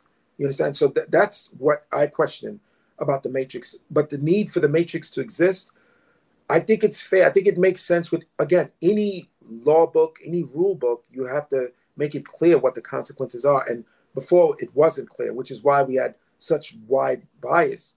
Um, and, and, you know, it was a little embarrassing that was supposed to be one department, but the same exact behavior was being treated so different. But at the same time, that's exactly what the that's exactly how the policy reflects to the public. So to me, it's not it's really not that shocking that it, it happens internally. Uh, so that's my thoughts on the matrix. Well, I, I would say this. Uh, I agree that we need some type of documentation to show that there's equitable discipline amongst the department. But what were you saying that, you know, that there's some type of uh, discipline towards bigotry and, and could be correlated with racism. John and I, our argument is that this discipline matrix leaves too much room for nepotism. And I think that it actually, what you're saying, it could actually leave room for racist and bigotry ideology the same way because it's broken up into three columns, right? You, you have your middle column, which is your automatic discipline. But to the left, if you're former Commissioner Shea's son, you're going to get the mitigating factors, which is the lowest penalty possible. Mm-hmm. But if you're Sal Greco, you get the aggravating factors and ultimately terminated. So I, I, I, that's where I think this leaves too much room for potential nepotism. And, and, and bigotry is what you're saying. If, if there's actual bigotry, it would be the same thing with discipline matrix. Would you agree on that? That's a that's a fair fair argument, um, and that's where the fine tuning needs to be to make sure it's truly equitable, truly impartial. Unfortunately, you know, subjective. Once there's room for anything to be subjective, human beings will be human beings, and this is why we have to write it as objective as possible to take out that subject subjectivity because unfortunately as you said nepotism cronyism these are things that are rampant in the department we, we learn it very early um, and it continues to be an issue um, i can't wait to be back guys honestly. I can't wait. Um, john just you know eric just hit me up. Let me know when to come back.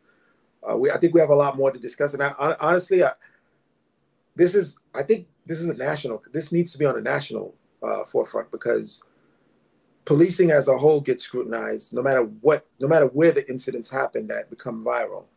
Um, so um, you know off you know off camera um, you know let's let's talk some ways that we can get this discussion on a national level um, with everyone in the room this you know wherever they fall on the spectrum 100% listen we did an hour and 40 minutes where me and Eric are probably one of the biggest proponents of broken windows policing out there on the national stage talking about it. And you what people would say is you're against broken windows, right? And what what did we see in an hour and 40 minutes? We haven't disagreed on one thing. Nothing. There wasn't one part of our conversation that really, I mean, we're all right around the same thing. And I think when we we speak nationally, that's what we'll see. The fringe on both sides is very fringe, small minority where we're. I you know I I always say I'm a moderate. People say I'm a right wing extremist. I, I, I, there's more Republicans that have me blocked on social media than there are Democrats. You know, like it's it, so like I I go in. I don't I don't discriminate. I'll go after you if, if I think you you you you're calling bull. You know I I I can't say enough about how much I respect you and the courage it took for you to speak up at the time you did. So even though at the time you did, I disagreed with you, I still respected your courage because I said, wow, he is really sitting out there. And I think that's the way forward is that us as individuals sit there as the world changes and we stay who we are. And I think that's exactly what you've done you has has your ideology evolved? A thousand percent. We get older we get wiser we get smarter. But you've been the person that you've been and that's what i respect about you the most. You're welcome on here anytime any issue. Uh this like i said before we started this and offline i think that this is the start of a much larger conversation nationally. And uh i i can't i can't uh i can't uh give you kudos enough, dude. Honestly, I really can't. I consider you a friend and I consider you a very, very smart man mm-hmm. and somebody that cares about public safety, true public safety, and everyone as a whole, not just the black and brown community, not just your viewpoint. You're willing to hear others' opinion and you're willing to have the discussion. And I think that's where we all need to be. That's true love. That's how we get together. Thank you, brother. Appreciate your words. Uh, same thing back at both of you guys. I truly look forward to being here again. It's I think it's it's inevitable. So I look forward to it. Uh, absolutely. It's been nothing but a pleasure. It's an honor to actually meet you and, and just not hear gossip and scuttlebutt. You know, I appreciate watching Crime and Punishment. I appreciate your story. And I always say opposition meets opportunity, but it's not opposition here. We have so many commonalities. Thank you for what you do. Thank you for continuing to be active. Thank you for speaking out for the cops and if you fight. I wish you nothing but luck with this book. I think it will go well. I hope this conference goes well. I wish I could attend. I'm out here in Thailand. It's 11 hours ahead. It's nighttime for me, and but I'm loving it. It's been a pleasure. Uh, you know, talking about diversity. Uh, there's beautiful culture out here. Thailand is actually very cosmopolitan, and everybody gets along great here. It's interesting to see, you know, outside the states how people could really mingle together and, and be in a multi- multicultural environment. So again, I, I, appreciate it. I do see that we will do this again. This could have went on three, four hours, I'm sure. So I, I, thank you for your time taking it out for us. I appreciate it. Thank you, guys. And when anything you want to add before we go, last words, brother. Um, just please show up, show up, be there at King's Theater. I promise you, you will not regret it. I, I, it's an activation for something much bigger. All right, you heard it here. New York's finest retired and unfiltered podcast with the great and powerful Edwin Raymond. We'll be back at you. Law enforcement professionals dedicate their lives to serving and protecting our community. But who's protecting their financial futures? That's where Laidlaw Blue comes in. Our wealth management platform is specifically designed for the law enforcement community. Laidlaw Blue is a division within Laidlaw Wealth Management run by retired New York City detective John McDermott. His status as a retired detective uniquely positions him to establish a deep connection between Laidlaw Blue and the law enforcement community. Our platform is easy to use and provides a range of financial services, including investment management, retirement planning, and insurance solutions. With Laidlaw Blue, you can secure your financial future and provide for your loved ones. Our team of experienced financial advisors understands the unique challenges and opportunities that law enforcement professionals face. We're here to help you navigate the complexities of financial planning and achieve your goals. Laidlaw Blue. Secure your financial future today. Book a meeting using the QR code displayed or call us directly on 888 901 Blue. That's 888 901 Blue.